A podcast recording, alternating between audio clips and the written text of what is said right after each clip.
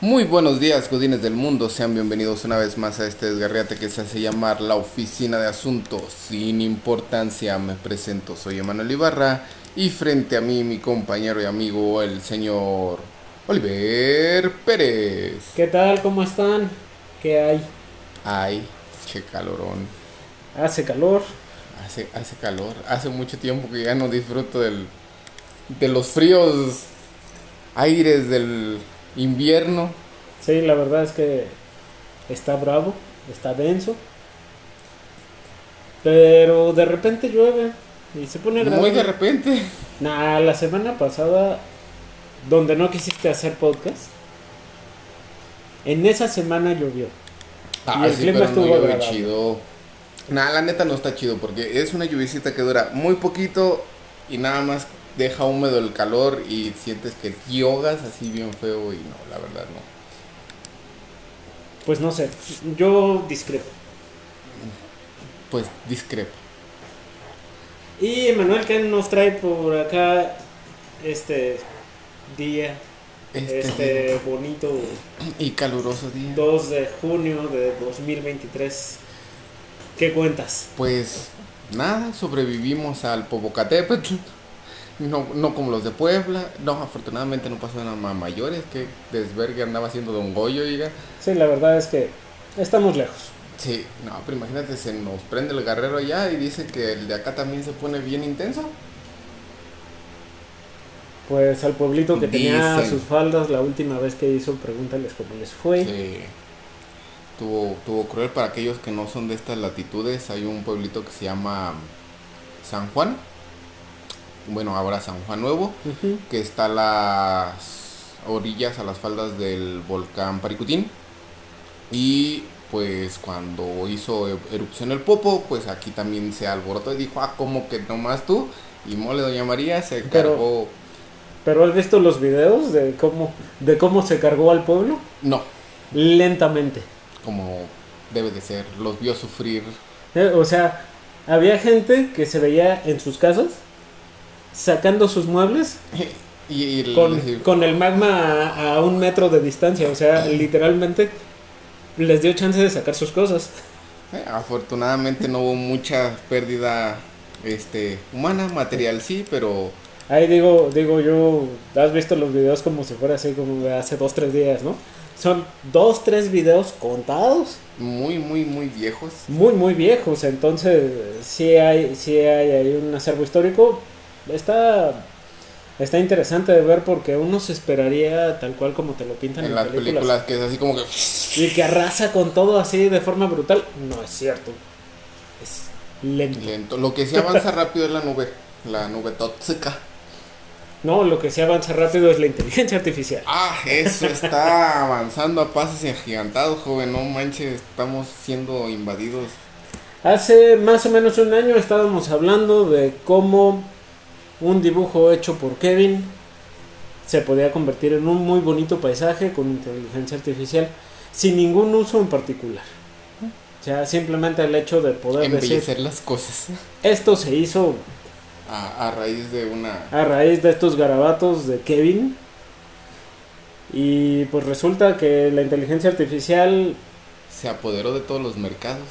ha hecho grandes avances, la gente ha hecho grandes avances con este asunto de la inteligencia artificial en los últimos 400 días. Es correcto. Hace la, la- el tema el tema que se trae todo el mundo en esta semana es el asunto de los ocho grandes riesgos que tiene la inteligencia artificial. Lo cual, se ¿El me hace, séptimo te sorprenderá?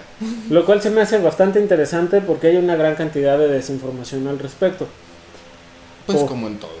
¿Por qué? Porque estos, eh, este documento que está circulando en línea, si ponen así los ocho grandes riesgos, lo encuentran fácilmente. Está hecho por una asociación que se ha dedicado a encontrarle Las fallas a la inteligencia artificial. ni siquiera las fallas, los peros. A mí se me ocurre que esto está bien, pero tal cosa. A mí se me ocurre que está bien, pero tal cosa más, ¿no? Eso no hay en internet, muchacho. Entonces, no, pero es una asociación bien conformada, así como la asociación que se este de exorcistas que una vez platicábamos. Me leíste la mente. A- algo similar, pero gente que se dedica a encontrarle peros a las cosas de inteligencia artificial. Diantres. Entonces, se me hace bastante divertido porque la... ay, yo entré como en el tema muy rápido, Sí, ¿verdad? bastante te, te, te me apasionaste demasiado. Sí, pero es está bien, está bien, Lo digo, traía, lo traía así como muy recién. puntual. Eh, Este es una asociación que se dedica a encontrarle peros a la inteligencia artificial y a lo largo de este episodio estaremos hablando un poquito de ellos. Pero platícame antes de eso, ¿en dónde está tu roomie? en su house. ¿Y por qué no está aquí haciendo esto con nosotros? Porque está haciendo labores de señora adulta. Pues tache para ella. Como todos lo tenemos que hacer. Tache Nosotros, para ella. si no tuviéramos que hacer este cosas de adultos independientes y responsables, no estaríamos aquí grabando. Pero debemos de hacer. La, la verdad es que para bien o para mal y le da un toque. Sea bueno, sea malo, eso lo dejo a su criterio. Pero la presencia de la Rumi da un toque extra a este asunto. Sí, tiene, tiene esa jocosidad Sí, la verdad que sí. Que nosotros no poseemos. pues no, No, eso es cierto. somos secos como el día de hoy. Áridos. Áridos y calientes. Pues Pues mira, tú tienes el ventilador ahí en el... Ahí. No, y digo, ok. Sí, sí, está bravo el calor el día de hoy, la neta. O sea, eh, tenemos aquí nuestro ventilador de gordo, que es algo así como una turbina. que espero yo que no se escuche en la grabación, pero Lo más seguro es que sí. si se escucha así como una turbina al fondo, es el ventilador de gordo que tiene Manuel en el rostro. Para que me ondía el cabello como comercial de Head and Lo mismo hacía yo la otra vez y te reíste. Es que, vato, tú sí lo tenías pues ahí. Parecía que te estaba susurrando al oído. Entonces, te decía, de estos grandes riesgos, pues una es el asunto de implementar armería en la inteligencia artificial. Si algo nos enseñó Terminator es que no es una gran idea. Ni, ni la tostadorcita valiente, ni el episodio de Los Simpsons donde los, los Sí, uh, no, no es una, no es una idea. Habría que hacerle caso a todas esas pequeñas señales que ya hemos tenido antes para saber que no es prudente, que no es una buena idea. Por ahí también circula una... Pues casi, casi que parece creepypasta, ¿no?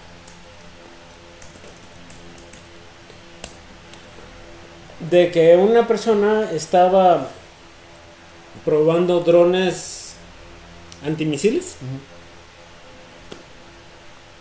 y que de repente dijo pues ya terminamos las pruebas pero la misma inteligencia artificial Dijo, ni le dijo no porque todavía hay misiles Y él así como, espera, ¿qué?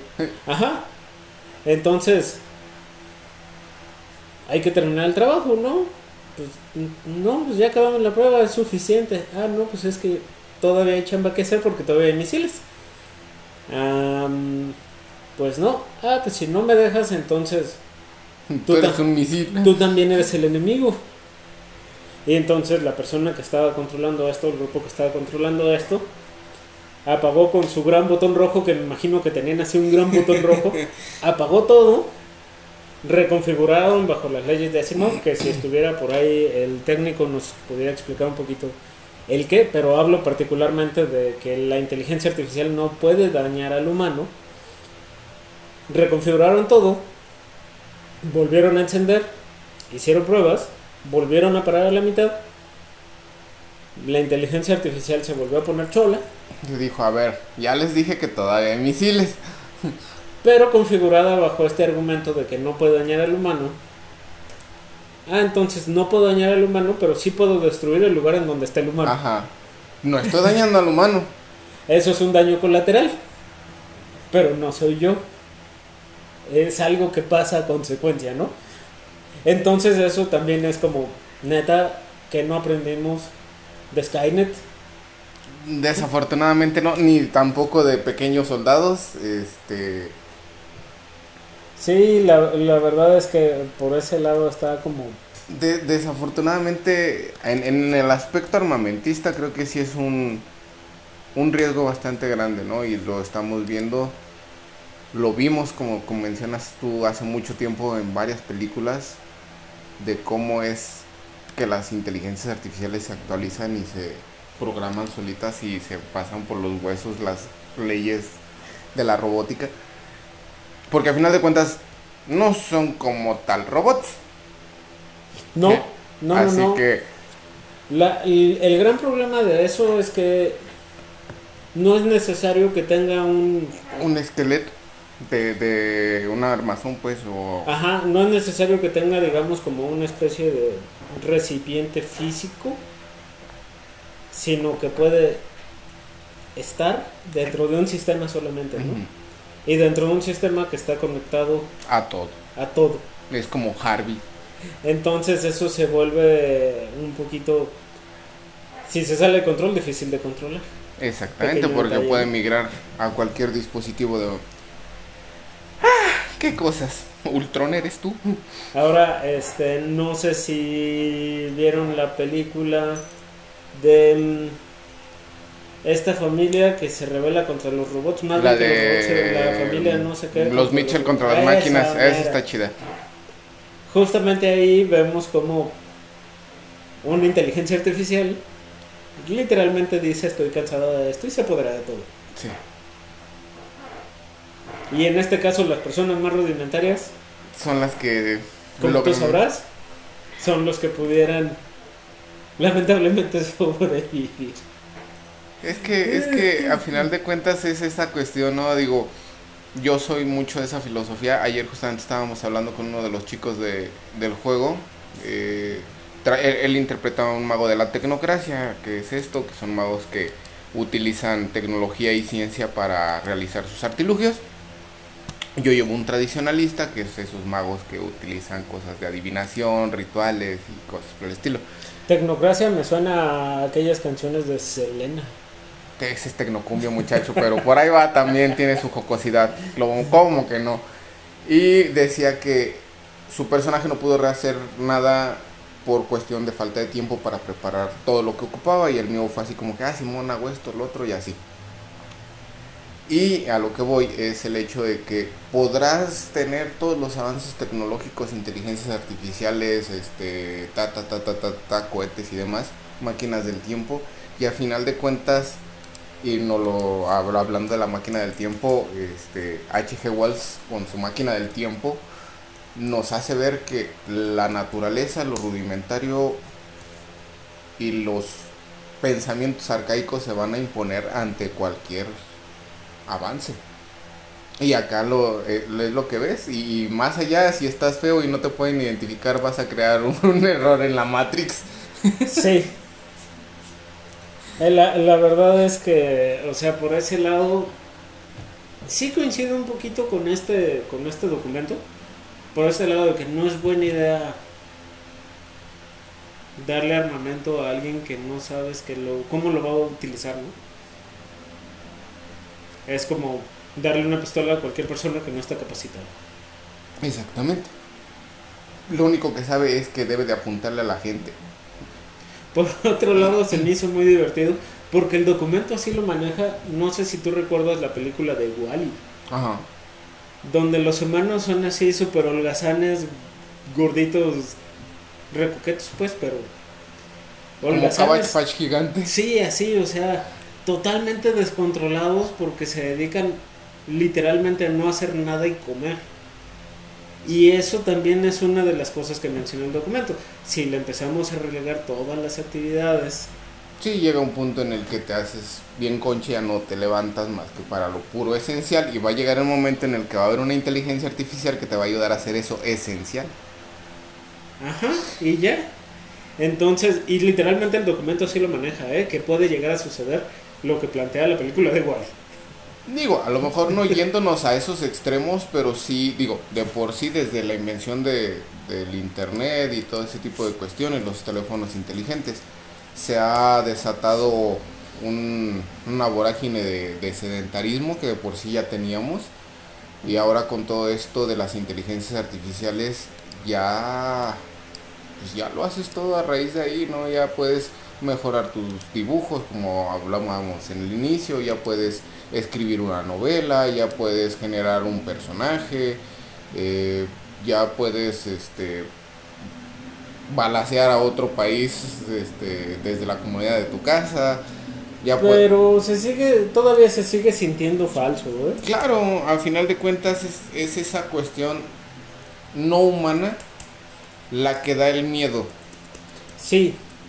Creo que el, el hecho de, de, Sí, obviamente, como comentaba también hace, hace algún tiempecito, en toda la tecnología el factor humano siempre va a influir y nos lo han hecho ver en todas las películas postapocalípticas de ese tipo. Y este miedo, estos grandes riesgos que se le ven actualmente a la inteligencia artificial, que fueron los mismos que se le vieron a los teléfonos inteligentes, que fueron los mismos que se le vieron al teléfono, a los automóviles y demás, es esa falta de, de, humanidad que se tiene, ¿no? Y actualmente tú escuchas un escrito narrado por una inteligencia artificial y si es como que tratan de darle esa soltura al momento de la lectura, pero siempre salen los eh, eh, eh, y te quedas así como que ay. Sí, de repente todavía se siente como sintético, es la palabra creo yo. Y, y pues realmente el, el, el gran debate que se que hubo hace como dos meses, tres meses que de las obras de arte hechas por, por, las inteligencias artificiales y todo eso que iba a desplazar a los pintores, eh, pues vaya, humanos. Todavía no. Sinceramente creo que fue una exageración como lo han sido muchas cosas, insisto, porque vaya, no vas a comparar un trabajo en... Ah, se me fue el nombre. En serie, como lo puedes hacer con una inteligencia artificial, a una obra de arte que haces con tiempo, detenimiento y que le das ese toque humano, esa perspectiva humana. Ahora que digo, por, por dar un ejemplo, la versión beta del Photoshop de 2000, al que vendría siendo 2024, donde ya viene incluido una probadita del nuevo producto de Adobe que se llama Firefly Está tremendo, ¿eh? Sí, es muy, muy pro. Sí, sí, sí, está muy padre, sí, está muy divertido también. Hay que, hay que pensarle un poquito, o sea, cualquier persona que pueda eh, pensarle tantito y ni siquiera hablar inglés, tener la suficiente capacidad para buscar un traductor y traducir. Y que pueda estructurar una oración de tres palabras con eso tienes para que la inteligencia artificial de este producto desarrolle te haga cosas muy muy agradables visualmente, vaya, o sea, no no te estoy diciendo realistas, no te estoy diciendo este que de algún modo se va a suplir al al ser humano. No, sí, al ser humano, al diseñador gráfico, si lo quieres ver de esa manera pero sí está. Sí lo va a dejar muy limitado en sus funciones. la neta es que sí está chido, ¿eh? O sea, no te voy a decir que no. Sí está cool. Sí, pues es que, digo, yo me ha tocado ver eh, muy buenos resultados, eh, principalmente en, lo que es la generación de personajes y algunas dos que tres historias, que están interesantes, están muy padres, pero a final de cuentas creo yo que es una herramienta. Sí, finalmente es una herramienta. Y tú puedes utilizarla de la manera que tú quieras, pero a final de cuentas consciente de que es un instrumento que tú estás ocupando para partir o pulir algo. Sí, totalmente de acuerdo. Y desafortunadamente mucha gente, como lo ha sido con todos los avances tecnológicos, se va al extremo de, ay, pues total, lo hago. Ay, es que lo hago. Pues sí, sí y, pasa. Y, y, no, no es por ahí muchachos, sean conscientes de que es una herramienta. Úsenla y no sean usados. Ah, la verdad es que sí está tremenda, ¿eh? O sea, lo que sé de cada quien, sí. Sí, sí. Sí me gusta, sí me convence, sí. Creo yo que tiene el potencial, sobre todo esta que te digo, de ese tema en particular. ¿Por qué? Porque muchas veces nos tardábamos mucho haciendo algunos cambios y ya, pues ya no. Y la cosa más divertida del asunto es que todavía presenta fallas, pero son fallas que ya puedes tú retocar. Exactamente. Entonces eso esa parte todavía está interesante, pero te da opciones, o sea, te dice, quiero hacer, eh, tú le dices, quiero hacer tal cosa y te dice, aquí están estas tres opciones, ¿qué, qué ¿Cuál te es gusta? la que quieres? Escoge. Y aún así te va a presentar algo que tú vas a necesitar eh, dar tu toque Sí, para que quede como quieres. exacto. E- Es, eso es lo bonito de la, de la inteligencia artificial. Te facilita la vida, sí, pero Y hasta ahí estoy de acuerdo, ¿eh? O sea, con esa parte estoy de acuerdo. Con la parte donde ya no estoy de acuerdo sería el asunto de decir, me van a desplazar. claro, o sea, al final de cuentas siempre va a ser- a ser necesario un ser humano con las capacidades, las habilidades y el entendimiento necesario acerca de X o Y rubro para poderle dar un toque final.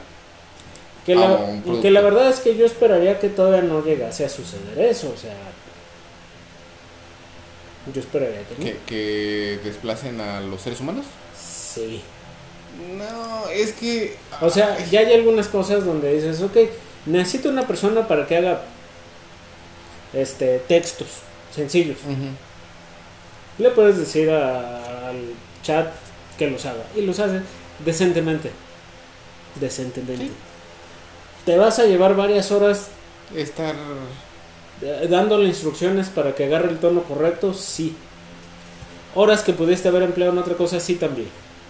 Horas que pudiste haber empleado tú mismo a hacer las cosas. Sí, Con tu idea fresca, clara y objetiva. exacto. Ese es el asunto. O sea, le dediqué 10 horas a hacer que este aparato entienda cómo es que quiero las cosas. Y me entregó 50 opciones. En esas 10 horas yo pude haber hecho 200. Exactamente. Era, era la cuestión que estaban a- hace poquito escuché que querían irse o se fueron, no sé, los guionistas a, a huelga o algo así en Hollywood, Sí, justamente sí, por esta situación de que estaban sintiéndose reemplazados por la inteligencia artificial. No muchachos, o sea, los productores no los van a correr porque de todos modos necesitan a alguien que esté metiéndole los comandos a la pinche inteligencia artificial Sí. para que haga las cosas. Exacto, ese, o sea, hacia allá, justamente hacia allá iba. No, no creo yo, por lo menos en un futuro cercano, que haya un una inteligencia artificial lo suficientemente autónoma como para dar instrucciones A a la inteligencia artificial para que para hacer las cosas, ¿no? O sea, es como decir que vamos a generar un motor que se esté alimentando solo y que esté generando energía para Alimentar generar energía motor. para generar energía. O sea, ese es, ese es el asunto. Está como chistoso, está un poquito difícil de explicar tal vez, pero por ahí va. Sí, es, es, es muy ilógico pensar que, como dices tú, al menos no de aquí a unos 10 años, ni 20 años, ni 50 años, se genere algo así. ¿Por qué? Porque al final de cuentas siempre va a tener una falla el sistema, siempre se va a requerir a alguien que le esté ordenando algo al sistema. Y por mucho que lleguen a darse estos casos como el que comentas del dron, donde en automático dice yo solito puedo hacer las cosas, Eso estuvo padre. este... Pero no sé, eh, la verdad es que no me queda claro si es como. Si sí pasó. O sea, si es que pareciera que es como uno muy, de esos. muy de... Como de uno de esos mitos La rebelión de las máquinas. Exacto, o sea. Yo lo estaba leyendo por ahí en diferentes lugares. O sea, fue algo que, que salió no solamente en un espacio, sino fue... Pero es que ya es muy fácil difundir también Ah, ese tipo sí, de cosas aún, es otro- aún no show. siendo reales, ¿no? Entonces, sí está como chistoso, sí está también un poquito divertido, pero no sé si sí pasó o no. Es que a lo mejor pon tú que no se haya actualizado en ese sentido de, de, ah, yo solito puedo hacer las cosas, sino que haya habido a lo mejor un bug en el sistema, un error en el sistema donde dijo, pues por mis huesos voy a atacar a medio mundo, pero no con esa noción de, pues yo voy a atacar a medio mundo porque soy el que tiene que hacer la chamba, ¿no? Ustedes no quieren y ah, pues ahora por mis huesos sino que realmente a lo mejor sus escáneres o el algoritmo detectó X o Y comportamiento. Sí, quién sabe, o sea. Y, dijo, pues no, o sea, pero no creo que haya sido que él solito se haya configurado. no. Y esa es una de las cuestiones que las actualizaciones necesarias de cualquier sistema deben de correrse y deben de fabricarse a raíz de alguien. Sí, ese es el, ese es el gran asunto o el gran, la gran cuestión aquí. Si hubiera llegado a pasar una situación así, dudo mucho que haya sido una autoactualización. Más me voy por el lado conspiranoico de que alguien hackeó el sistema, metió una actualización y fue que empezó a maniobrar el, el dron de esa forma. Pues sí, pero no sé. Te digo, te digo, todo queda en un mero chisme literalmente de internet porque no hay todavía una empresa que diga, ay, sí, somos los tarugos a los que les pasó esto. no, lo no, no lo. Sería echarte la soga al cuello de por vida. Pero está divertido. Sí. Está divertido pensar en que hay un tarugo. Al que le pasó, que se le reveló la inteligencia artificial. Al que le pasó justamente eso. Militar. Sí. Pero bueno, así es la vida con la inteligencia artificial, muchachos. Ya borraste el contenido. Sí, ya lo regué. Qué bárbaro el muchacho.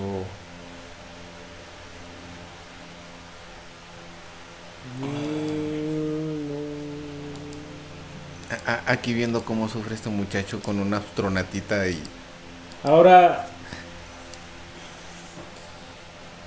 Pues mira, no quiero tocar todo el documento con esos dos puntos me quedo bastante satisfecho, lo he pensado gran parte del día.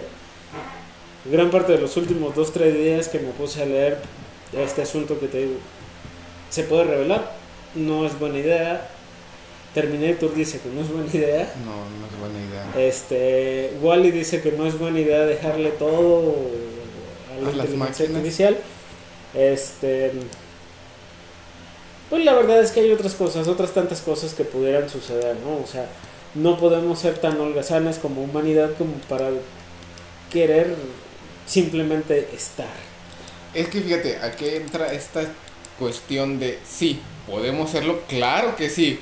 El problema es que trabajamos como el triple para, poder crear algo que nos ayude a holgazanear. Sí, sí, sí, sí, esa es la parte más burra de este asunto. Ahora, Pasando a otros temas, tengo recomendaciones. A ver, y tengo varias recomendaciones guardadas porque este te tomaste vacaciones. Me tomé vacaciones este más forzadas que de a ganas, pero pues bueno. Porque simplemente dijiste al diablo y todo. Ya no quiero hacerlo. Ni a, ni a Dios dices, simplemente no apareces. ¿Para pa que te pongo y sobre aviso? No es un monólogo. Entonces, si no estás, no hay... Sí, no, a eso de andar solito grabando como que no, la verdad, se siente uno bien solo. Sí. ¿Te hubieras agarrado al técnico? Ah, el técnico. Eh, se supone, hablando de este individuo, se supone que iba a grabar con nosotros y agarró y emprendió la graciosa. Ay, me buscan en tal lado y nunca volvió. ¿Qué prefieres? ¿Que no aparezca o que me vaya así de nada más? Este, pues no, ninguna de las dos. Ah, bueno. A tiempo y de buena gana. Ah, claro que sí. Entonces tengo recomendaciones. A ver. La primera recomendación, y es un libro, se llama El almacén de un escritor que se llama Bentley Little. Bentley Little. Suena como a diminutivito. Sí, Bentley Little. Este, ¿de qué va este? Es un libro del género terror Está bastante agradable, es interesante y es... eh, no quiero spoilearlo, Pero. para ver si a alguien, si a alguien se le antoja leerlo. Se trata de un pueblito donde pues tienen todo su cadena comercial local. La misma gente es la que surte a la misma gente. Tiendita, una ferretería, una tienda de discos, todo, todo en chiquito, todo local. Y de repente llega un almacén pero así de, de primer mundo, ¿no? Pero con este almacén llegan muchas cosas raras. O sea, eh, llega mucha gente para echarlo a andar, pero la idea es contratar a la misma gente del pueblo. Es un pueblo en medio de la nada donde tú te preguntas si por qué hay un almacén Ahí. de ese tamaño, o sea, por qué hay una cadena comercial de ese tamaño en un lugar en medio de la nada. Sospechoso. Y resulta, esto sí es un spoiler, que es algo así como una secta. Por ahí, este. El escritor, no sé si ya viste la serie que se llama El Consultor en Netflix. No, no, pero me la platicaste. Esa serie es del mismo escritor. Ah, Entonces este escritor se dedica a buscarle el lado creepy a las cosas normales porque un consultor de una oficina pues realmente no es como que sea la gran cosa y en la serie sí es una cosa interesante. En este caso el almacén no es que el almacén sea maligno. El dueño del almacén es raro. Y se ha encargado de adoctrinar a toda su gente al grado de que eh, no sé si recuerdes eh, los Simpsons y los eh, los magios. Cuando entran que hay un pasillo ¿Dónde? donde le dicen tarugadas y lo tablean Ajá. para ser contratado en ese almacén pasas por algo similar Ah. Son magios. y después de eso te abrazan entonces como ¿qué? ¿Cómo que son magios? Exacto pero no son magios Maldita sea. Los Sims lo hicieron de nuevo. Entonces tiene sus detallitos, por ejemplo, de, esta, de estas cosas que te cuentan muy bien, porque tal cual te lo puedes imaginar. Cuando uno vaya a hacer una entrevista de trabajo y que te piden exámenes para saber si consumes algún tipo de sustancia. Pero en este caso te dicen, ¿sabes qué? Tienes que hacer esta prueba. Y tú dices, bueno, ok, ¿dónde está el baño? No, la tienes que hacer aquí porque tenemos tenemos que ver que seas tú. ¿Y qué haces? Ah, pues. Nah, yo me doy media vuelta y me voy. Pues que no. Pues algo así, ¿no? O sea, ¿es incómodo? Sí. Dices, si, si no estoy dispuesto a hacer eso, Eh, no necesito tanto el trabajo, joven, gracias. me voy. Pero ¿qué pasa si no tienes opción de trabajar en otro lado? Bueno, obviamente ahí sí mucha gente lo haría. Entonces, eh, por ahí ese tipo de cosas, ¿no? Y este escritor se ha dedicado, tiene muchos libros de cosas que parecieran, Inofensivas. ajá, que parecían como cotidianas y a buscarle el lado creepy de, de lo que pudiera haber detrás de todo eso. Entonces Sí, sí. está interesante, se va muy rápido, son 400 páginas. Si te lees 30 paginitas al día, te lo echas en 10 días, en como unos 13 días. Entonces está agradable, está muy bien. Mi segunda recomendación, y va a ser un poquito más complicado, es la serie que se llama Silo. ¿De qué se trata Sí. esta serie? Esta serie plantea un futuro en donde todo mundo vive en algo así como una torre, pero que es como subterránea hasta, hasta muy muy alto porque no te dicen qué tamaño tiene. Y cada uno de los niveles, eh, ¿viste la película del hoyo? Ajá. cada uno de los niveles tiene cierta relevancia. Hay un nivel que es jardín, hay uno que es parque, hay uno que es centro comercial, diferentes cosas, ¿no? Y la cosa no va tanto con las relaciones de poder que pudiera haber entre los niveles más altos y los niveles más bajos, como en la película del hoyo, sino va con por qué están ahí y por qué las personas dicen que el exterior está contaminado y la gente muere. Y la regla es que si tú dices que quieres salir, puedes salir, pero no puedes volver. Esto me suena a la aldea Algo, algo por el estilo. Sí, algo similar. y a, ¿cómo se llama? A Divergente. Algo similar. Pero la cosa se pone buena, es una producción de Apple TV. Entonces, está padre, vale la pena, está agradable, son... Al final de la temporada van a ser como 10 episodios, porque todavía está corriendo, entonces cada episodio se pone mejor que el anterior. Y está muy agradable, te digo que es difícil de ver si no tienes Apple TV. Sin embargo, también la encuentras en, En algunos servidores algunos lugares. en línea. Sí. Y la última recomendación que traigo el día de hoy, te digo que cada vez se pone más complicado que la anterior, es la película británica que se llama Censor. ¿De qué va esta película que se llama Censor? O sea, se censura. Censurador. Censura. ¿De qué va esta película? El personaje principal es una chica muy guapa que se llama Enid o Enid y que tiene este un empleo de censuradora de películas de terror en los ochentas. Entonces, esa parte está, está padre, ¿no? O sea, te presentan al personaje que se dedica con la frialdad del mundo Ah, a ver películas de terror en su versión full y a elegir qué partes sí y qué partes no van al público. Eso es lo que hace un censurador. La cosa de Yo no esto funcionaría para eso, ¿sabes? es que te van platicando que en algún momento de su infancia su hermana se perdió. Y se perdió cuando ella le iba acompañando en un bosque. Y que ella no se acuerda de absolutamente nada. Entonces los papás la dan por muerta.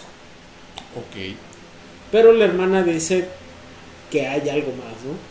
Al mismo tiempo, una historia paralela se va dando donde un vato mata a su esposa y los medios de comunicación dicen la película tal que no estuvo bien censurada es la culpable, porque es la influencia directa. Entonces hay varios detallitos ahí donde dices, ah, ¿qué está pasando, no? Y después de eso, esta chica ve un video una película de bajo presupuesto en donde recuerdo desbloqueado qué pasó con la hermana. No me digas que se le echa el. Entonces, gran parte de la película se dedica a buscar al director de esa película para tratar de averiguar algunas cosas, ¿no? Por otro lado, la historia del asesino que se supone que vio una película y que se inspiró en la película para matar a la esposa. Por otro lado, las películas censuradas. Y por último lado, la prensa, que está ahí friegue que friegue que ella es la culpable de los ella es la culpable este indirecta de los asesinatos porque ella es la que eh, da la luz verde para que se publiquen las películas. Entonces está bastante cool, te digo que es difícil porque es una película serie B. Es una película este independiente. Es británica, no hay una versión en español, no ha llegado a México. Ay, qué malo que, traen en inglés británico. Entonces vale muchísimo la pena y al mismo tiempo, como trae esta inspiración de las películas de terror ochenteras, tiene una estética de película de terror ochentera. Entonces, agradable. Visualmente agradable para quienes gustan del terror. Divertida.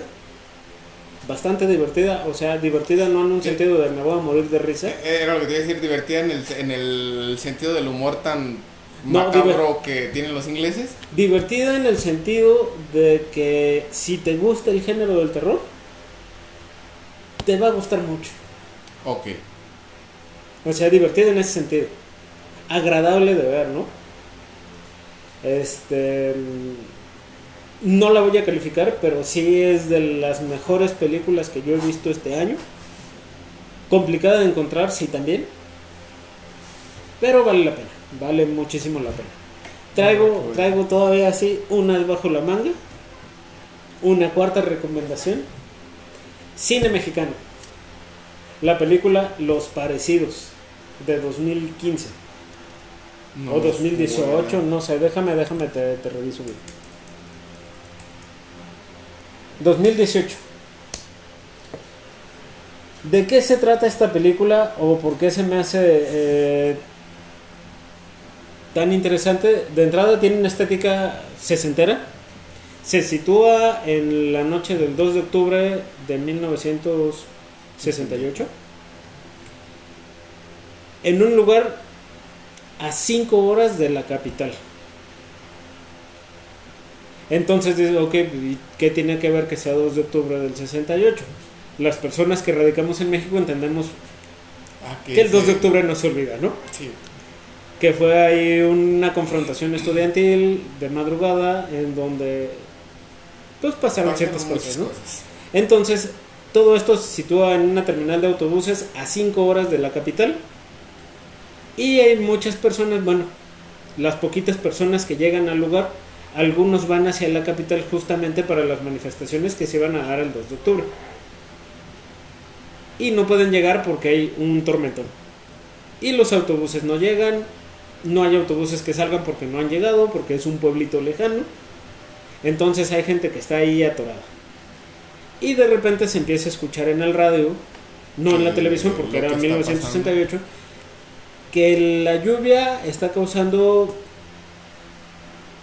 estragos misteriosos y cosas raras.